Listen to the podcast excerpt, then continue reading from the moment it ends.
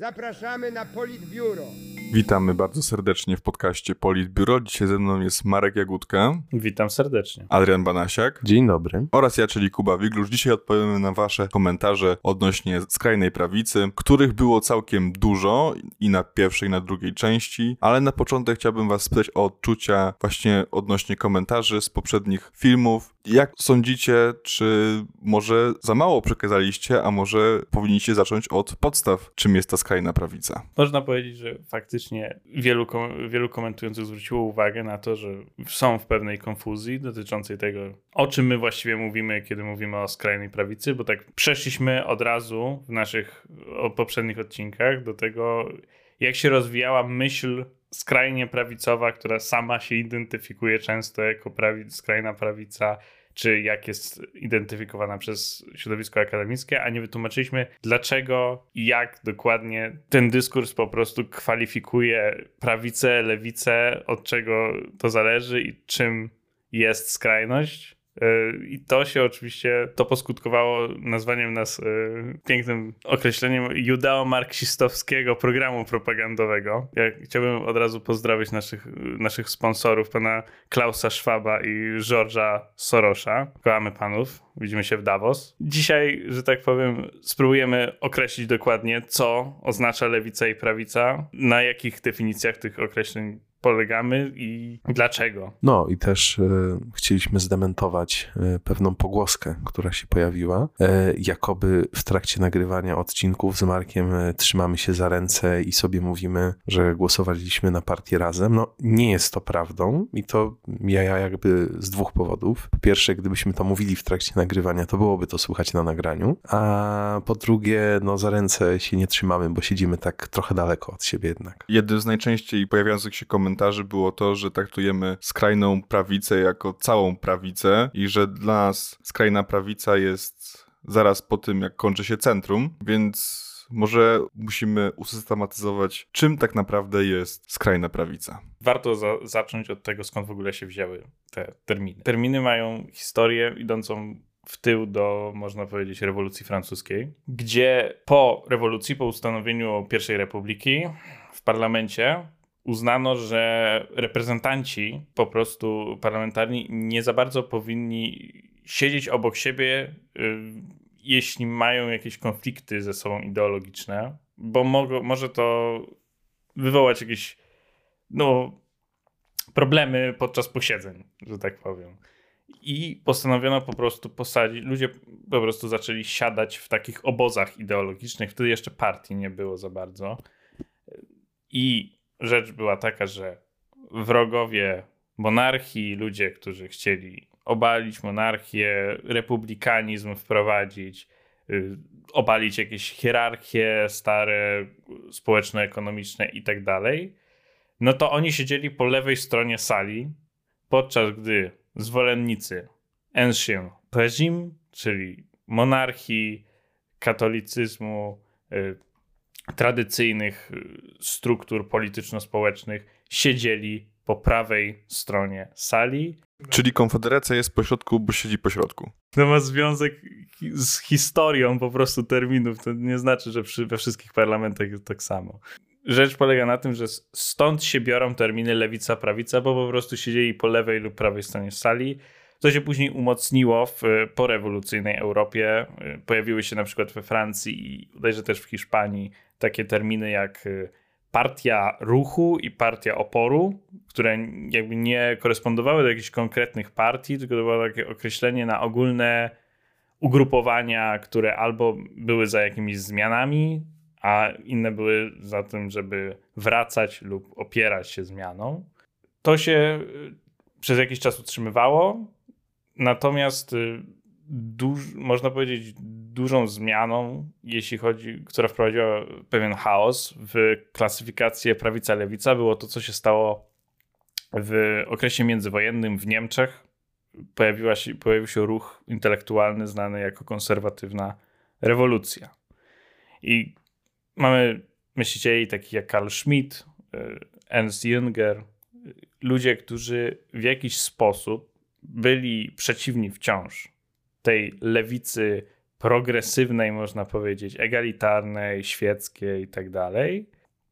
Świeckiej w rozumieniu takim oświeceniowym, że mamy rozdział Kościoła od państwa, ideę racjonalizmu i tak dalej, humanizmu, i jednocześnie patrzyli na tę tradycyjną prawicę, która jak dotąd y, stanowiła to, co, na, na, czym, na co mówiono partia oporu czy prawica, czyli zwykli konserwatyści, monarchiści najczęściej i tak dalej, to ich konserwatywna rewolucja, można powiedzieć, y, widziała jako takich słabeuszy, którzy nie są w stanie powstrzymać postępu lewic lewicującego się społeczeństwa, które było za to postrzegane jako taki koniec cywilizacji, można powiedzieć, następujący.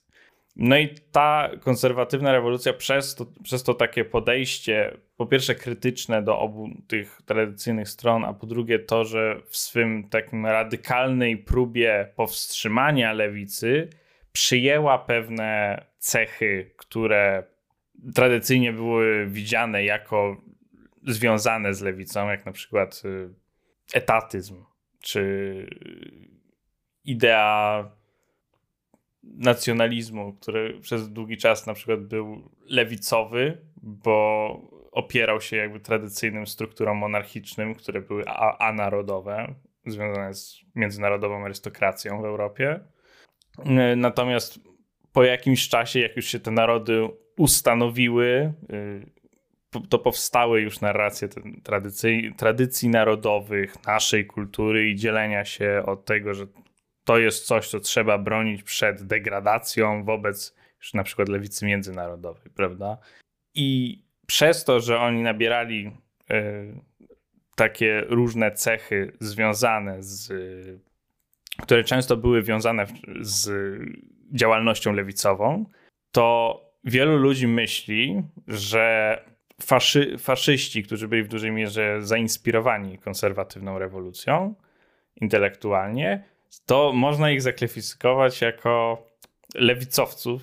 Natomiast tutaj właśnie warto zaznaczyć, że jakby podejście od strony interpretacyjnej y, tych ruchów było takie, że do lewicy to oni byli wrogami bezpośrednio ze względu na niezgodę po prostu na poziomie wartości, a na poziomie jeśli chodzi o prawicę, no to niezgoda bardziej polegała na tym, że no wy nic nie umiecie, nie? No, po prostu jesteście słabi.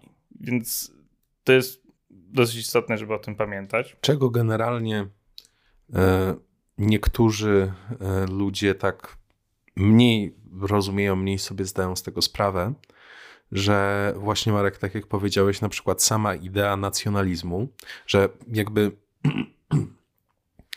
jeśli byśmy mieli przyjmować, że prawica jest tylko wtedy, kiedy jest wolny rynek, albo tylko kiedy jest monarchia, albo republika arystokratyczna, to tak samo trzeba uznać, że prawica nie może być nacjonalistyczna, ponieważ nacjonalizm E, no, został powiedzmy ideą przejętą przez prawicę e, dopiero z czasem. Takim chyba jednym z pierwszych właśnie takich e, elementów przejęcia powiedzmy tej retoryki nacjonalistycznej przez co by nie było ancien reżim, to było podczas wojen napoleońskich, szczególnie w Niemczech przedstawianie tej, te, e, przedstawianie wojny z napoleońską Francją jako wojnę o wyzwolenie Niemiec. Zresztą też Krzyż Żelazny e, po prostu jako samo to, samo to odznaczenie, które potem było takim no, symbolem tego ducha niemieckiego, tych zjednoczonych Niemiec, to wszystko ma swoje źródła w wojnach napoleońskich. Więc gdybyśmy mieli, gdybyśmy mieli rozliczać e, w ten sposób prawicę, że no, Y, jak to nie jest monarchia albo republika, to nie jest prawica, albo jak nie ma wolnego rynku, to nie jest prawica, albo jak nie jest religijna, to nie jest prawica, y, no to tak samo, jeśli jest nacjonalistyczna w jakikolwiek sposób, to to wtedy też nie mogłaby być prawica. Y, różne powiedzmy idee, różne pozycje ideologiczne przez stulecia ulegają głębokiej ewolucji. I w przypadku jednych elementów tego, to jakby jest to jak najbardziej zrozumiałe, ale w przypadku niektórych, no to jednak opór jest większy. Też tutaj na pewno pewną rolę y, ma narracja pana prezesa Janusza Korwina-Mikke, który właśnie tak przedstawia prawicę i ma takie podejście do prawicy właśnie tym się charakteryzujące, co jednak nie jest prawdą, no bo gdyby po prostu to stosować, to zresztą on też nie byłby prawicą, bo on też e, zdarzało mu się sięgać nieraz po różną retorykę na, e, o nacechowaniu nacjonalistycznym. Dokładnie. To jest ogólnie część jakiegoś takiego większego fenomenu, że wiadomo, że generalnie lewica, prawica to są bardzo ogólne kategorie. Tak naprawdę, tak naprawdę nie, nie można polityki zmieścić do końca na takiej prostej, na takim prostym spektrum. Natomiast, ten, natomiast jest to jakieś uproszczenie, które istnieje w dyskursie publicznym i my go używamy, żeby jako pewnego uproszczenia retorycznego żeby po prostu zahaczyć jakiś temat, który chcemy bardziej zgłębić. Czyli chcesz mi powiedzieć, że kompas polityczny to jest fake? No niestety, niestety Reddit, muszę, muszę wam powiedzieć, niestety kompas polityczny to nie jest, to nie jest dobry model do badania y, ideologicznych różnic między ludźmi. Jakby jest do, dosyć, dosyć okropny pod tym względem. Znaczy wiadomo, że jego się czasem używa w pewnych analizach Y, pozycjonowania na przykład e, w danym, ale jego się używa w bardzo wąskim najczęściej kontekście na przykład konkretnego w danym kraju systemu partyjnego, żeby spozycjonować partię e, relatywnie wobec siebie i w ten sposób sprawdzić, jak stworzyć kampanię marketingową dla danej partii, relatywnie do innych partii, jak stworzyć strategię, żeby zahaczyć konkretne bloki elektoratu, które potencjalnie mogą się zainteresować danym programem i tak dalej. Kompas polityczny, jako powiedzmy wizualizacja podziału dwuosiowego, bo tym to właściwie jest, sprawdza się tylko jeśli te dwie osie są powiedzmy albo bardzo konkretne, albo właśnie jak powiedziałeś, e, to otoczenie jest po prostu bardzo dobrze dookreślone i jakby, no właśnie dzieje się to w kontekście danego kraju. No bo. Problemem innym jeszcze kompasu politycznego jest w ogóle też to, co w dużej mierze jest podstawą tego purytanizmu, a prawdziwa prawica to jestem oczywiście tylko ja, a wszyscy inni to lewacy i tak samo prawdziwa lewica to jesteśmy my, a wszyscy inni to tam y, faszyści czy lipki.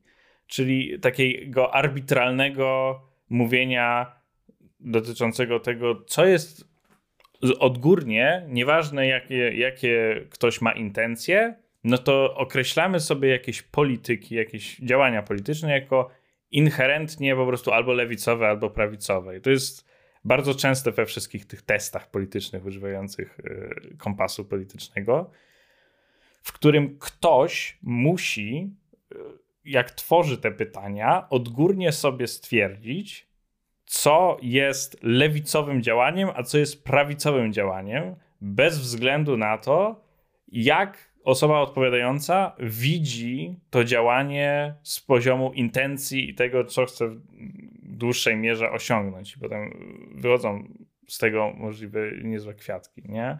No ale przecież wiadomo, że niskie podatki to jest prawica. A czekaj, Leszek Miller obniżają podatki. O nie. No właśnie, no właśnie. Więc ta arbitralność zresztą ogólnie jest czymś, co później się pojawia już po wojnie w krytyce ogólnie całego spektrum lewica-prawica. W środowisku akademickim po II wojnie światowej, po tym jak już faszyzm stworzył tą całą konfuzję i chaos y, w tych określeniach. Faszyzm czy nazizm to jest lewica, przecież wiadomo. Jak komunizm takie właśnie komentarze się pojawiały bardzo tak, często. Wiem. I zaraz to, zaraz to wytłumaczymy dokładnie. Więc pojawia się problem yy,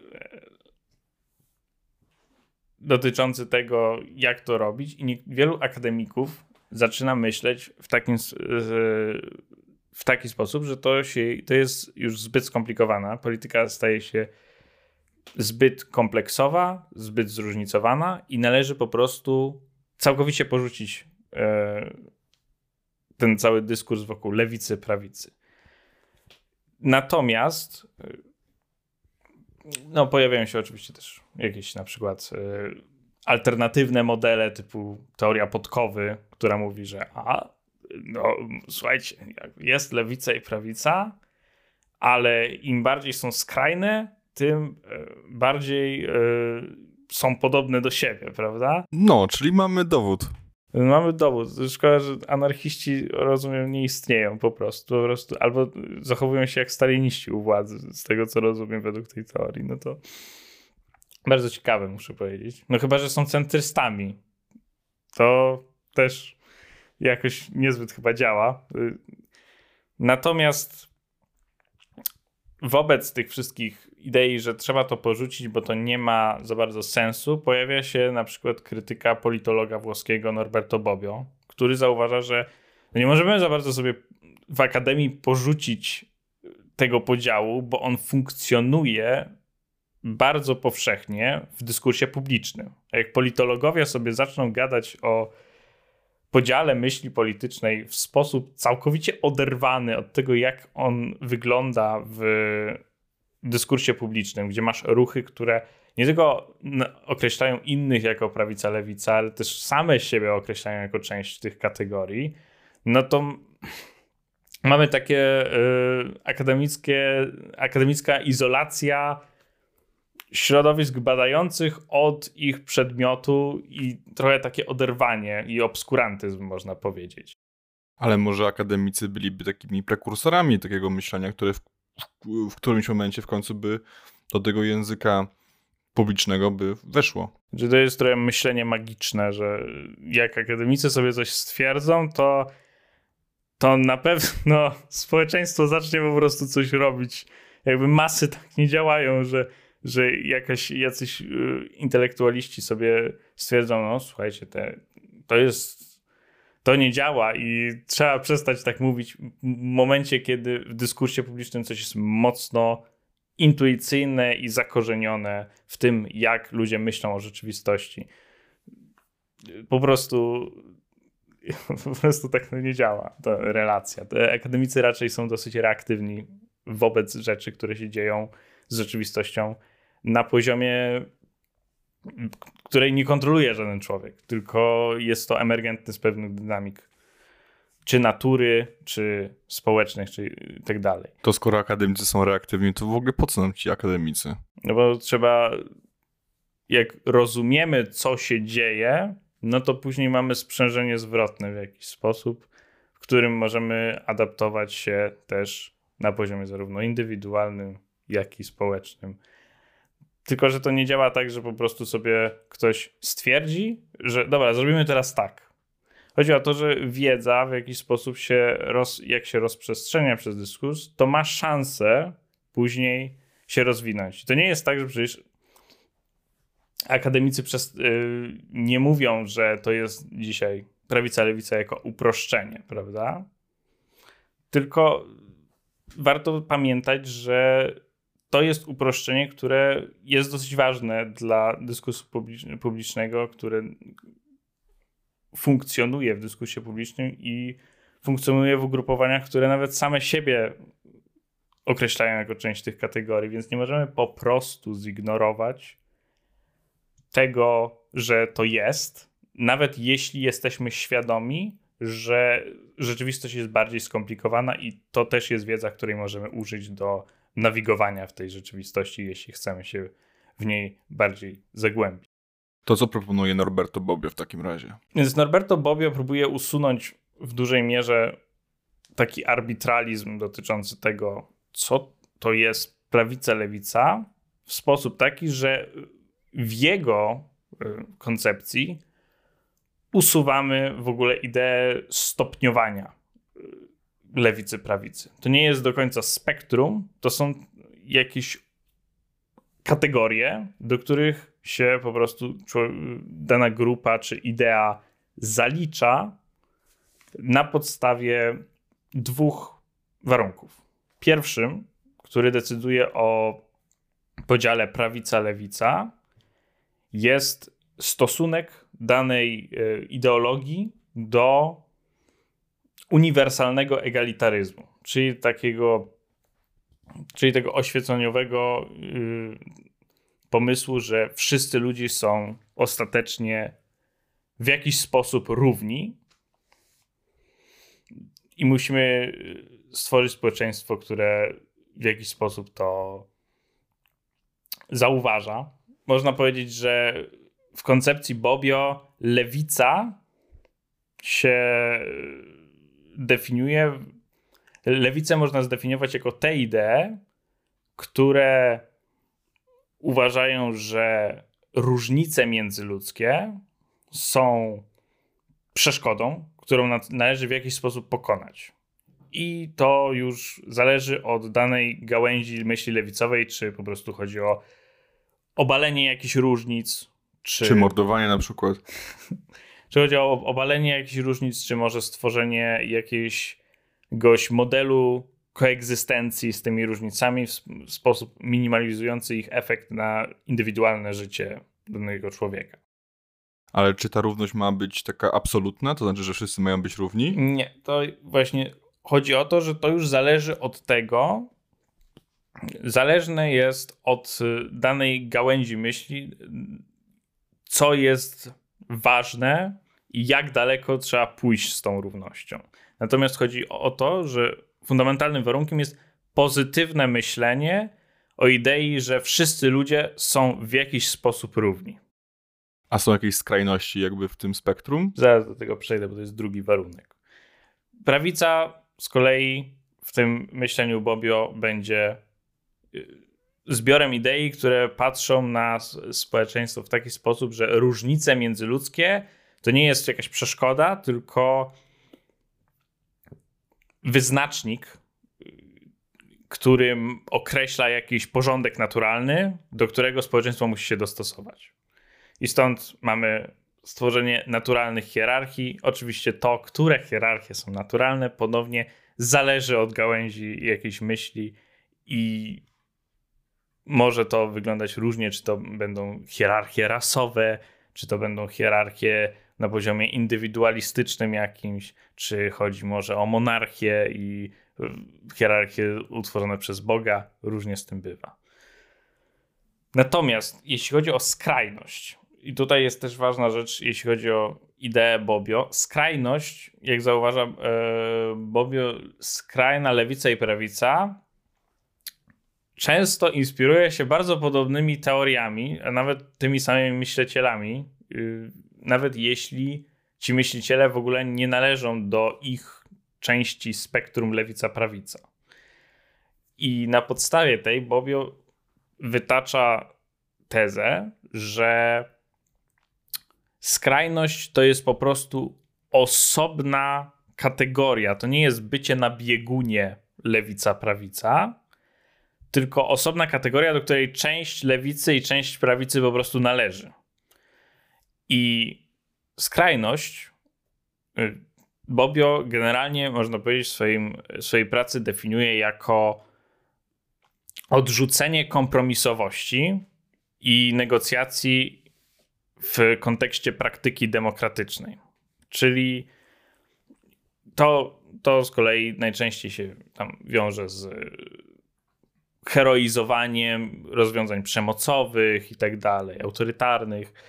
Natomiast y, generalnie według niego centrum aktualnie konstytuuje liberalizm, a podstawową podstawą praktyki demokratycznej w tym rozumieniu demoliberalnym, czyli bo tu ktoś może się zapytać, bo w drugim odcinku mówiliśmy o ludziach tak, tak zwanych nieliberalnych demokratach, czyli ludziach, którzy są ze skrajnej prawicy, ale odnoszą się do jakichś tam idei demokratycznych i ktoś może zapytać się, no chwila, chwila, skoro oni są demokratami, no to dlaczego oni są skrajni? No Bobio rozumie tutaj, rozumuje tutaj ideę praktyki demokratycznej, jak ona jest rozumiana w tradycji demoliberalnej, czyli nie chodzi o to, że mamy większość, więc możemy zrobić wszystko, jak y, Orban sobie na przykład lubi mówić, że to jest totalnie demokratyczne, po prostu nie jest liberalne. Tylko chodzi o ideę pluralistycznego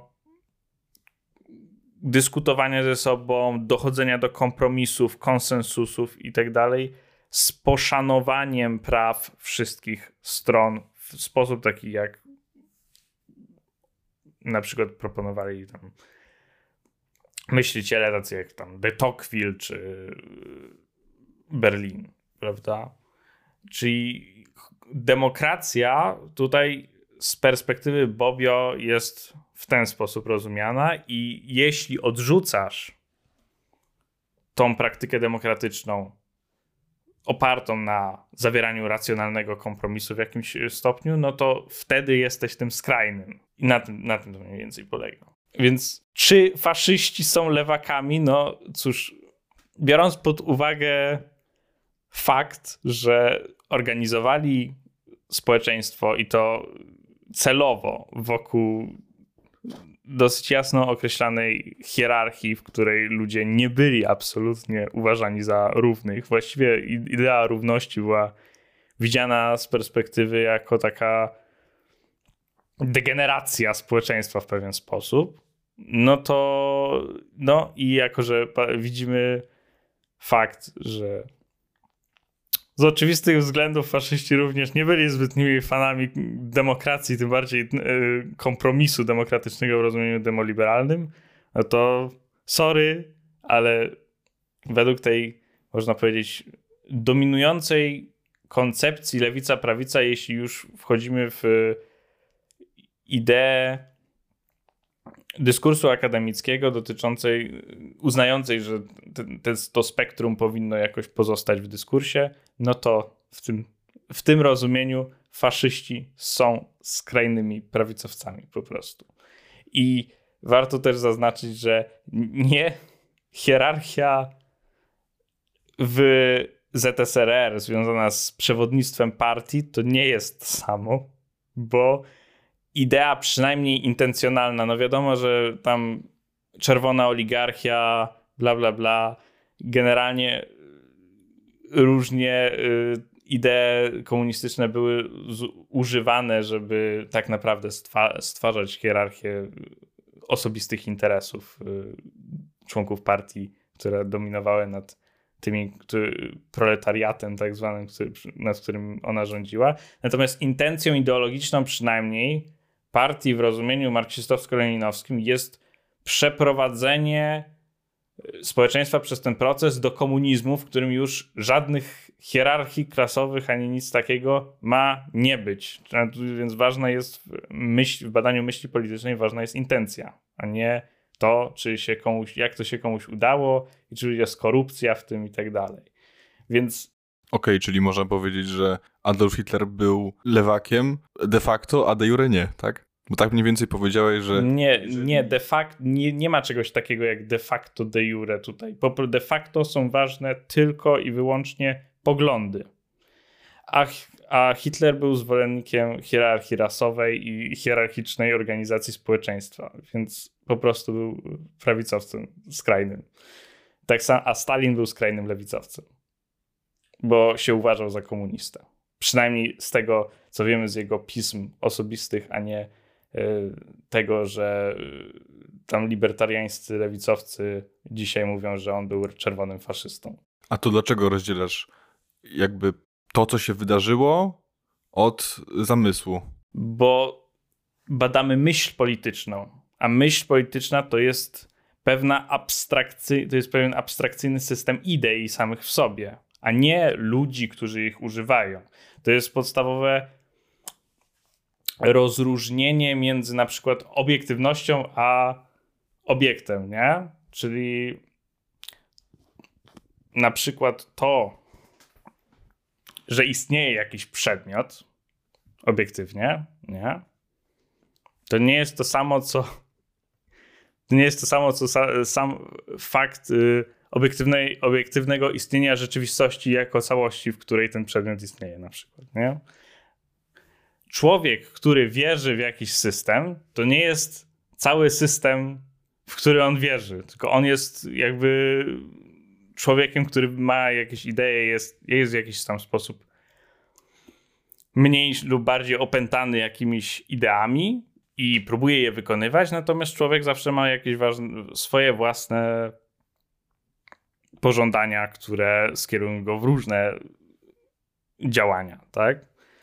No Natomiast kiedy myślimy, kiedy mówimy, o, kiedy mówimy o komunizmie czy nazizmie, nie mówimy konkretnie o osobie Adolf Hitler, Karl Marx i tak dalej, tylko mówimy o abstrakcyjnych systemach ideowych, które wy- wytworzyli w swoich światopoglądach. No to teraz przejdźmy na praktyczny wymiar. W takim razie, jak byś ty zakwalifikował postaci i państwa, które tworzyli, czyli i Związek Radziecki, i Trzecia Rzesza, i Włochy Mussoliniego, może y, Hiszpania y, generała Franco. Czy da się to w ogóle sklasyfikować według ciebie tak systemowo, a nie myśli politycznej? No, w sensie możemy klasyfikować systemy na podstawie tego, o jaką myśl zostały oparte. I tak samo możemy klasyfikować ludzi w sensie takim, jakie mieli intencje i w co wierzyli. Ale ważne jest to, pod, żadnym, pod każdym względem, ważne jest tylko to właściwie, jaka jakie były intencje związane z tą praktyką, bo praktyka może być mocno uwarunkowana jakimiś rzeczami niezależnymi od intencjonalnych założeń ideologicznych. No, spójrzmy na przykład na współczesne komunistyczne Chiny, które zaczęły się jako państwo, które miało być związane z socjalizmem i tak dalej, natomiast y, od okresu Deng Xiaopinga można powiedzieć, że Chiny robią coraz więcej kompromisów ze swoimi wartościami ze względu na uwarunkowania zewnętrzne, ekonomiczne, materialne itd.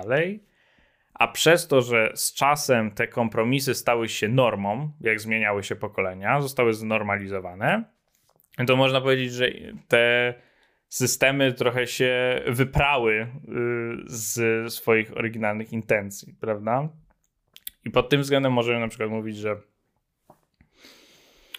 komunistyczne Chiny zaczęły jako system komunistyczny, bo taka była intencja ich. Natomiast współcześnie, jak już te kompromisy zostały znormalizowane, zmieniła się idea myślenia elit. W ogóle y, to jest dość ciekawe, że z, z myśli akademickiej, tej ideologicznej tych e, Chin w ogóle zniknęła idea komunizmu jako ostatecznego e, celu z ich socjalizmu. No, teraz to się nazywa cywilizacja socjalistyczna, która jest mocno słabo zdefiniowana, ale jest w dużej mierze taką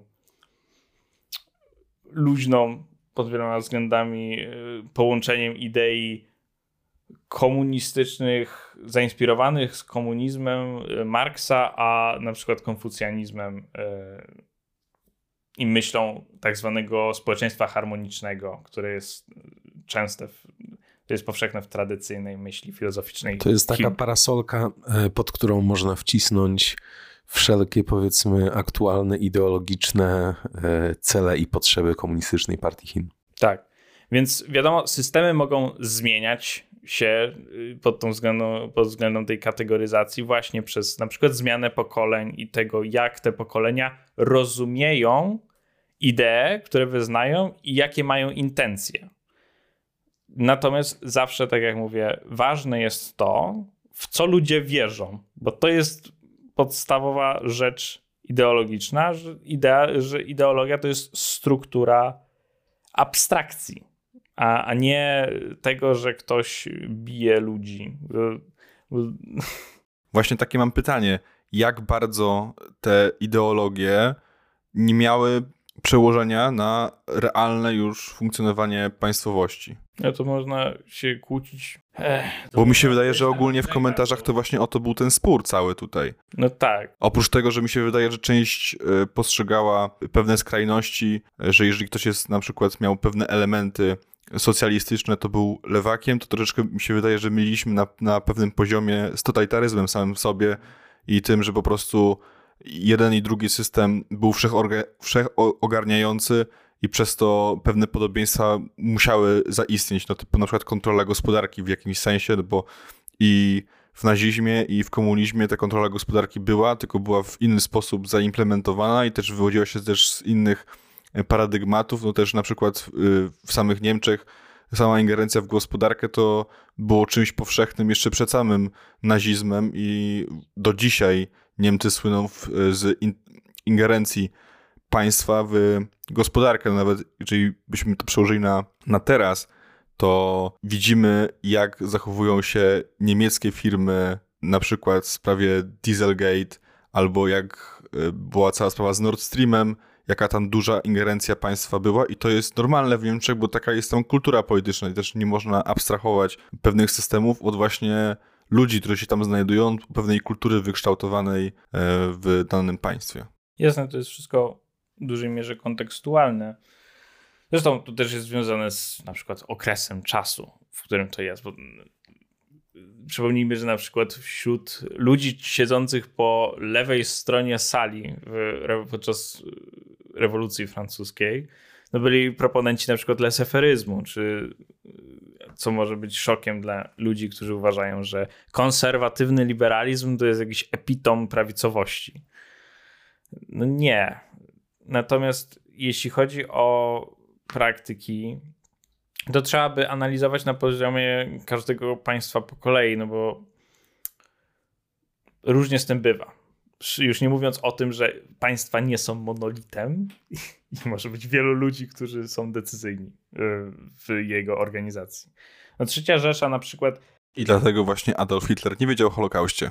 A jeśli chodzi o trzecią Rzeszę, no to na przykład wielu ludzi, jest ogromna dyskusja już tocząca się od lat dotyczącej tego, czy ekonomia Rzeszy była lewicowa czy prawicowa, bo lewi lewicowcy mówią, że no przecież Hitler zrobił prywatyzację i dogadywał się z kapitalistami i dużymi molochami biznesu, prawda? Mogulami. Natomiast prawicowcy powiedzą ci, że no przecież socjalizm, dosłownie socjalizm, bo przecież państwo mówiło o tym kapitalistom, co mają zrobić. I był, był jeden związek zawodowy, który wszystkich kontrolował pracowników.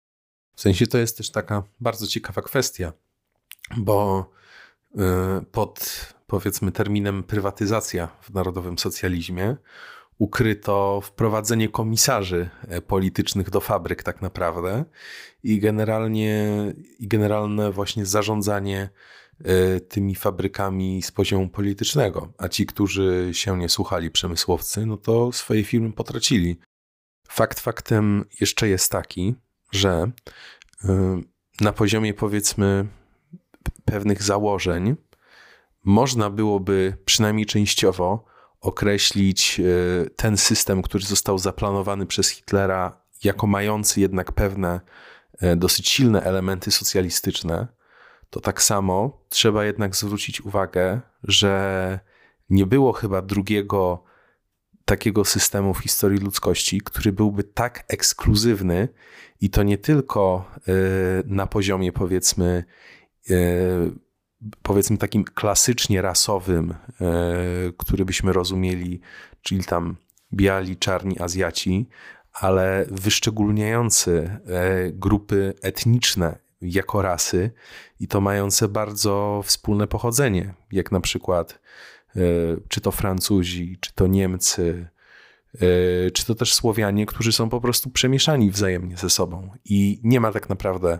żadnej czystej rasy aryjskiej i ona nigdy nie istniała zwyczajnie. No, zresztą ja moim zdaniem w ogóle jedną z takich lepszych terminów, jaki możemy określić tam ekonomię Rzeszy, to istnieje taki termin jak reżim owned economy, czyli ekonomia posiadana przez reżim, co należy odróżnić ją od ekonomii znacjonalizowanej, bo a czym to się różni od oligarchii? Oligarchia, przede wszystkim termin oligarchia jest dużo bardziej e, szeroki i nie określa tylko ekonomii i nie określa e, też związku z reżimem tak do końca, więc to jest tego się nie powinno używać do końca w takim... Ja bym powiedział, że przede wszystkim ró- różni się wektorem, czy jak kto woli kierunkiem strzałki, bo przede wszystkim jak ja to postrzegam, że w oligarchii to właśnie te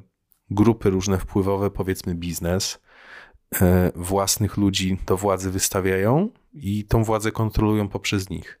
Tymczasem ta, w takiej trzeciej Rzeszy to siła polityczna, w tym wypadku NSDAP, e, kontroluje i narzuca swoją wolę tym właśnie wielkim grupom biznesowym. Tak, to też jest fakt, że po prostu w tym bardzo y, ogólnym rozumieniu oligarchii, jak on, jak on y, działa w dyskursie publicznym, to właśnie chodzi o to, że jest on trochę bardziej zdecentralizowany, ale też jest reżim owned ekonomii. Jakby różni się też od tej znacjonalizowanej w sensie takim, że nie jest ekonomia do końca związana z państwem samym w sobie, tylko z dokładnie, z ludźmi, którzy kontrolują reżim, z reżimem, czyli NSDAP, bo dosyć ważne jest to, że w III Rzeszy wiadomo, że częściowo były próby zatarcia e, granicy między partią a państwem, natomiast ostatecznie w III Rzeszy ważniejsze od Rzeszy jako państwa, czy Niemców jako kraju, ważniejsza było, była partia NSDAP.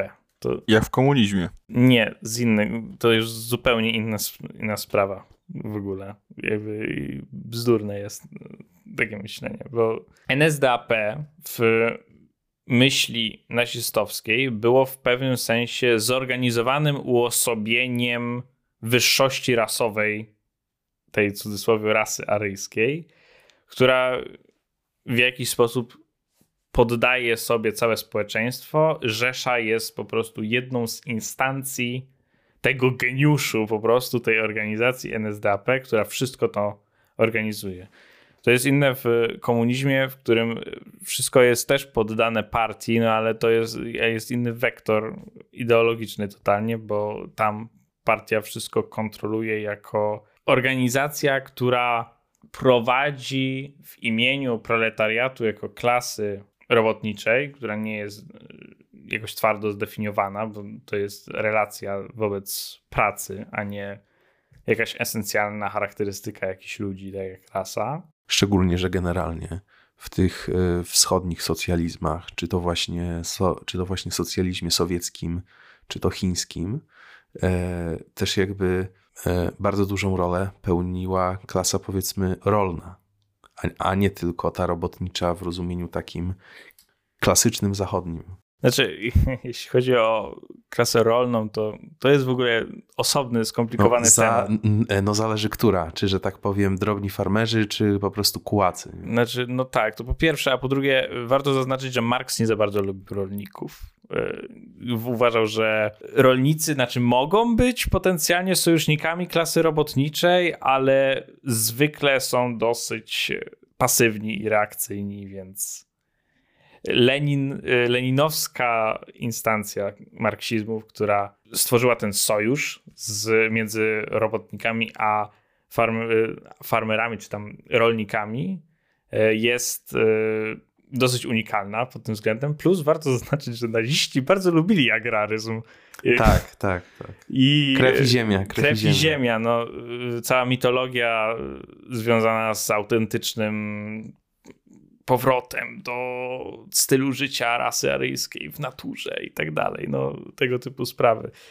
Natomiast y, idea jest taka, że różnica jest taka, że NSDAP była dla nazistów, można powiedzieć, takim wiecznym wytycznikiem. Oni zawsze mieli być, bo to jest po prostu manifestacja tej mądrości rasy, można powiedzieć. A partia komunistyczna w myśli leninowskiej jest narzędziem tymczasowym, którą klasa robotnicza używa, żeby się zorganizować w celu stopniowego, stopniowego, stopniowej transformacji społeczeństwa w całkowicie bezklasowe komunistyczne społeczeństwo. Globalny komunizm to jest po prostu narzędzie za pomocą które, e, które będzie po prostu koordynowało działania na rzecz wprowadzenia globalnego komunizmu. Tymczasem partia nazistowska w III Rzeszy miała po prostu stać na czele tysiącletniej Rzeszy po wsze czasy tak naprawdę. No tak. Więc to jest ta różnica. I widzimy tutaj znowu to odbicie do Norberto Bobbio, że jedna część chce zachować na zawsze pewną hierarchię i widzi ją jako oczywistą, że społeczeństwo musi mieć tych wodzów już zawsze. Jakiś Führer zawsze musi być. Podczas gdy skrajnie, skrajni lewicowcy tutaj w formie na przykład leninowców, no to oni tworzą hierarchię tylko tymczasowo, jako instrumentalnie wobec ostatecznego celu, jakim jest usunięcie różnic. No tutaj też e, może w 100% akurat przykład z Führerem bym się nie zgodził, ponieważ e, po swojej śmierci Hitler, co, co, co zresztą zrobił w ostatnich dniach III Rzeszy, ale także w wypadku zwycięstwa i osiągnięcia przynajmniej takiej, no powiedzmy, jeśli nie tysiącletniej, to chociaż tysiąctygodniowej Rzeszy, e, stanowiska e, powiedzmy prezydenta i kanclerza miały zostać ponownie rozłączone z funkcji Führera. To prawda, faktycznie było, było taka idea, natomiast jakby chodziło o skrót myślowy, nie? E, że ostatecznie zawsze jakaś elita miała być w tym społeczeństwie, która wszystko to prowadzi, natomiast w myśli no, marksistowskiej to ostatecznie idea była taka, że na końcu tej drogi jest jakiś porządek społeczny, który po prostu będzie bazował na spontanicznym organizowaniu się równych ludzi wokół tego, jak oni tam sobie wymyślą danego w danym czasie. Tak i tworzeniu jak największego gwoździa, żeby wytworzyć e, normę produkcyjną tak na raz. To, to, to jeszcze akurat rzecz związana z e, raczej etapem socjalistycznym niż komunistycznym, ale to może być, to jest głębszy temat. Myślę, że to jest chyba temat Marks i w ogóle co to w ogóle jest ten komunizm, to myślę, że może być temat na inny odcinek. Tak, tak samo myślę, że dobrym tematem na inny odcinek byłoby na przykład przyjrzenie się e, generalnie kategorii, e, kategoriom mobilizacji społecznej w III Rzeszy, czy na przykład państwa socjalnego, jakim była jednak Trzecia Rzesza, czy chociażby zbieraniem zimą pieniędzy do puszek w III Rzeszy. Może jeszcze na koniec zahaczymy o temat antychrześcijaństwa, który też się pojawiał w komentarzach. Jak to jest z religią właśnie w państwach totalitarnych typu Trzecia Rzesza? No właśnie, rzecz... No to tak, pojawiło się w paru komentarzach taka idea, że jak jako, że Trzecia Rzesza była antychrześcijańska, czy opresjonowała katolików, no to, to musi być lewacka. No, nie do końca to tak działa. Znaczy, po pierwsze, opresjonowanie jakichś mniejszości religijnych, czy ogólnie grup religijnych. Opresjonowanie katolików w Niemczech za, zaczęło się za Bismarcka. Czy Bismarck był lewakiem z tego powodu? No właśnie. No w, sum, no w sumie tak. Bismarck e, był zdecydowanie. Sk- Prowadził ZUS. Tak, tak. E, Bismarck, jako że wprowadził emerytury, to zdecydowanie był skrajnym socjalistą. No, A jako, że jeszcze zjednoczył Niemcy jako państwo narodowe, no to już komunizmu. No, no bo wiadomo, że nacjonalizm to jest idea oryginalnie le lewicowa. Dokładnie, no można się tak kłócić.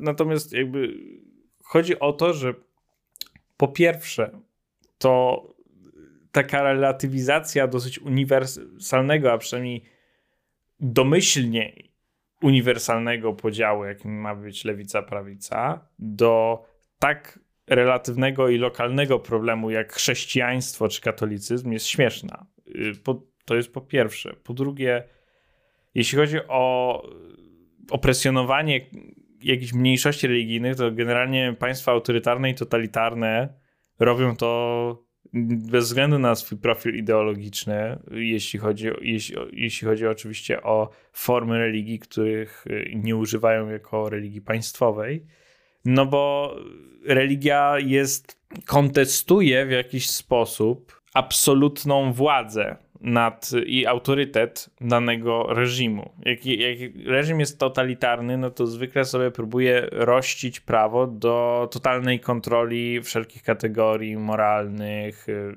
wartościujących i tak dalej. Chce być wszechobecny, no i chce w, w pewien sposób zastąpić ideę boskości.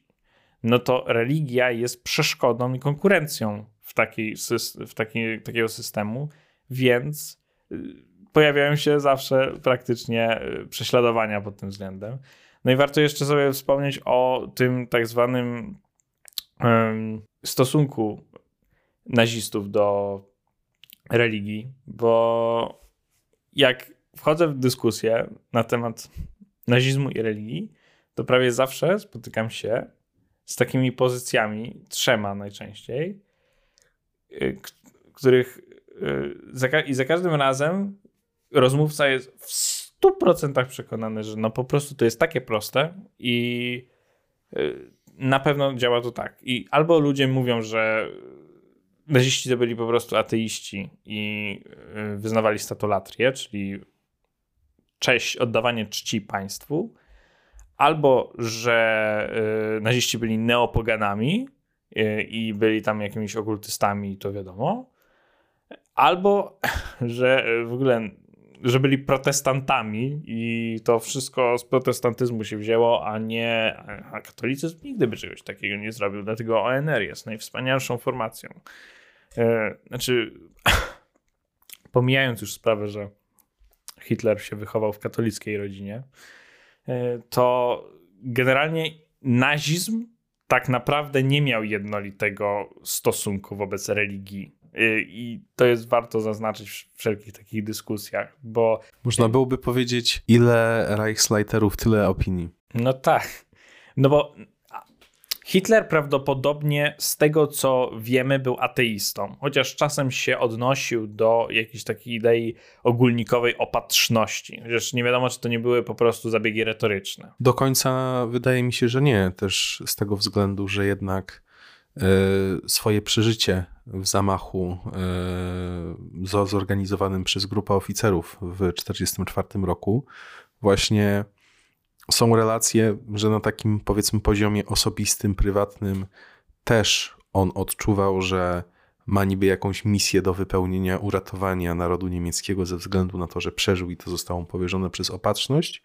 Pytanie pozostaje, na ile to mogła być gra po prostu na użytek najbliższego otoczenia żeby po prostu y, zachowało jak jakąś tam wiarę w ostateczne zwycięstwo. No właśnie. To jest problem, wiadomo, Hitlera i ta mglistość y, stosunku samego Hitlera do religii. Może wierzył, może nie. W praktyce można powiedzieć, że jego ideą była faktycznie statolatria, bo widział NSDAP y, w jakiś sposób jako uosobienie czegoś, co może nawet jeśli nie było dosłownie opierane w ideach jakichś religijnych, w nawiązaniu do jakichś dosłownych religii, to można powiedzieć, że istniał tam ten element boskości samej rasy na przykład, nie?